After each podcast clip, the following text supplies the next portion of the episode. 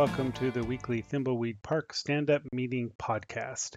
Uh, this week, David Fox is out, and uh, I am joined uh, by Gary Winnick Hey there.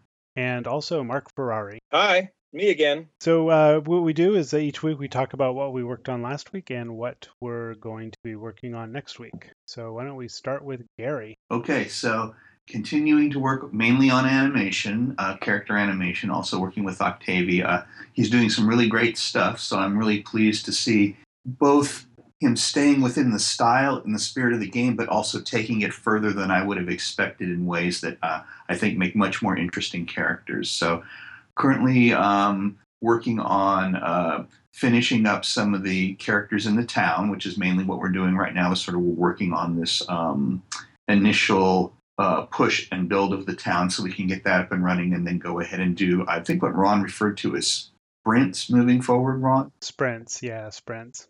So I guess those are like, you know, we pick a section of the game and then we like work to get that one section, you know, working to uh, kind of, I'm going to use the word first pass kind of final degree and then we move on sort of do the entire game that way. Then we can co- go back and add layers of polish. But that way we get um, a fairly cohesive um, uh, play playthrough of that particular section of, of the game as we work through it. So right now working mainly on the town, which is what we've all been focusing on.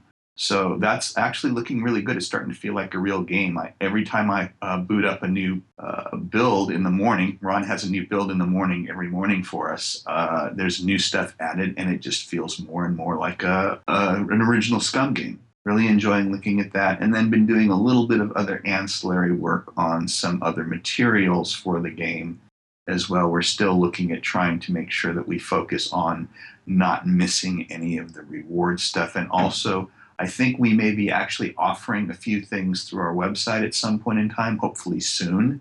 I'll say that out loud, and Ron can cut it if he likes. Yeah, you got to say it out loud, and then we're, we've committed to it. So that's about it for my um, recap for this week. And next week, I expect to be pretty much the same thing. Yeah, we're supposed to. I think we have to have the town done by the first of November because that's our goal is to get all that stuff. It's feeling like that's actually going to happen, which is interesting to me because um, when I think about it, we're now past the first year anniversary. Uh, uh, no, not actually. That'll be next month. Yeah, it's no, no November. November will be the first year anniversary of when we did the Kickstarter, um, and we actually announced this. So we've been working on this for uh, nearly a year. Yeah, it's looking good. It's been really good. All right, Mark, you want to go? Sure.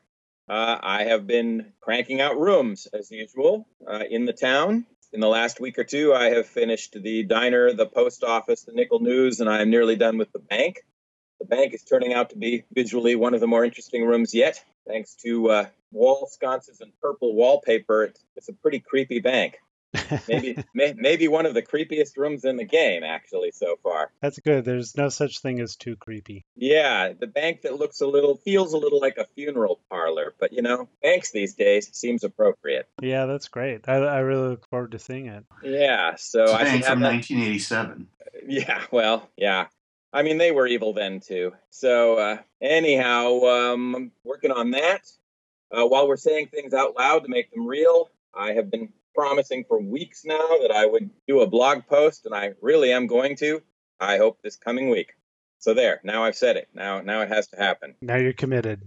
Now I'm committed. Yes, if I can just stop doing art for a minute, I'll uh, I'll I'll write about it. So, so, Mark, while we have you on the line, so to speak, I mean, a lot of people keep wondering about. I'm going to say your process, and although you may write about that next week, sure. can you give us a little bit of you know uh, talk a little bit of kind of about how what you know what particular I'm going to say tools and functions you're using in Photoshop and you know kind of how you think about constructing one of these rooms. Not you know too long, but sure. a little bit about that.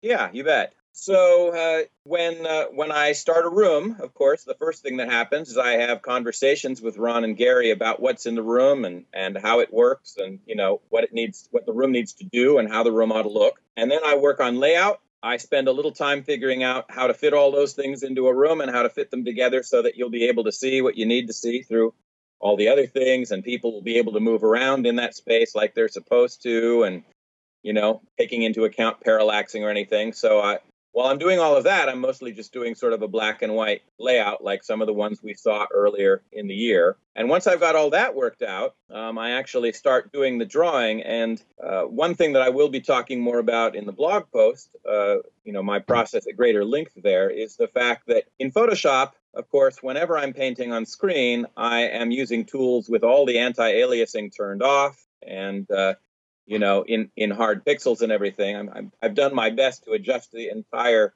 Photoshop product uh, to be as much an 8-bit uh, tool as possible. Uh, but most of my drawing is is not actually, at least most of the coloring in of the scene is not actually done with uh, by painting much by hand. Uh, most of the coloring in, I'm actually drawing and painting with selections. In the old days, we worked with 16 colors, and color choices were really easy. You had 16 colors, and only one or two of them was even a remote possibility for whatever it is you were trying to draw. So uh, that was an easy choice. But these days, you have millions of colors to choose from. And if I tried to go into a palette and pick the right color for everything I do on screen and then paint something with it, I'd be here all year. So what I do is I select the thing that I am coloring in, and first of all, I just colorize it a single color. I can sort of select a color family and then move slide bars around until I get the color I'm looking for. And then I make selections, obviously not feathered selections, hard edged, no anti aliasing selections. And I slide bars around again for hue and value and, uh, and saturation until I get the color I'm looking for. And this way I can just sort of adjust colors on the fly until I've got the colors I'm looking for over and over again instead of having to pick a color and draw with it and say, nope, that's not right. Pick another color, draw with it. No, that's not right. An awful lot of my painting's done with selections.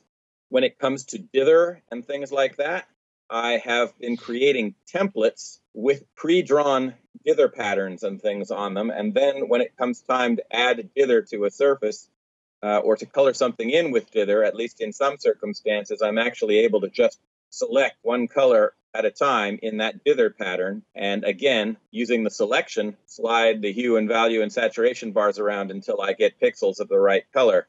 So even my dither, a, lot of it is drawn with selections, not with the pencil tool these days.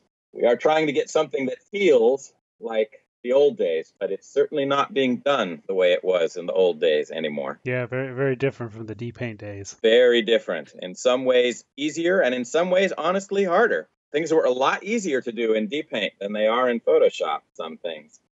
And it's taking you what, 2 to 3 days on average to do a room or how long is it taking you to do a These days 2 to 3 days. Used to take a lot longer, but these days uh, a, I've certainly figured out a whole lot about the, the best way to approach things which has taken some time. So I am faster at a lot of things than I used to be.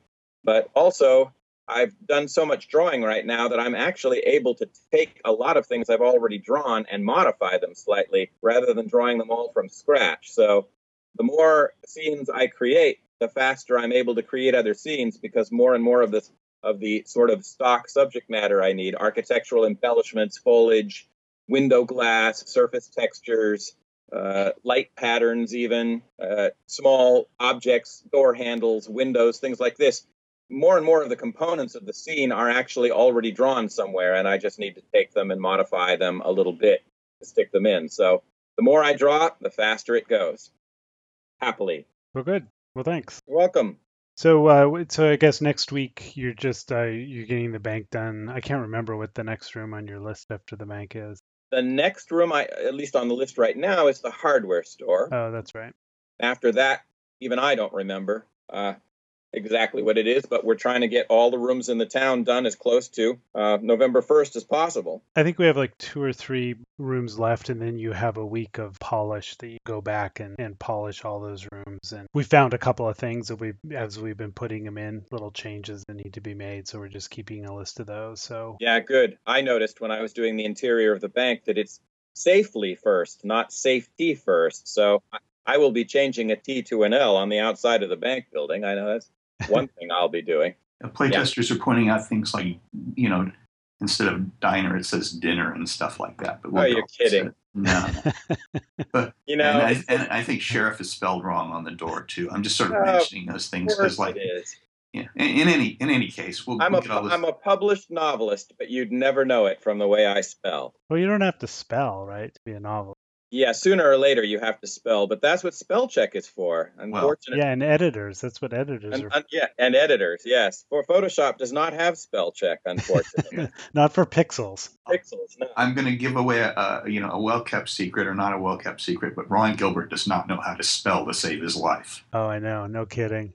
Yeah, well, all the all the brilliant people don't know how. Einstein couldn't button his own sweater correctly, but he was still Einstein. I, I choose not to use pieces of my brain to remember spelling. Yeah, I would I would rather use that for, to remember other more important things rather than spelling. yeah. I mean, if you've got a checklist and it's got world domination and spelling, which one are you going to choose? Yeah, which one comes first? Yeah, Get the priorities straight. world domination. Whatever my first grade teacher thought. All right, I guess I am next. Uh, let's see. Last week I worked more on the save game. Uh, Robert started testing last week, and he's you know been finding a lot of bugs with stuff, which is expected. But he's found a couple issues with the save game, things that weren't being saved correctly. So I did some work getting the save game to be a little more robust.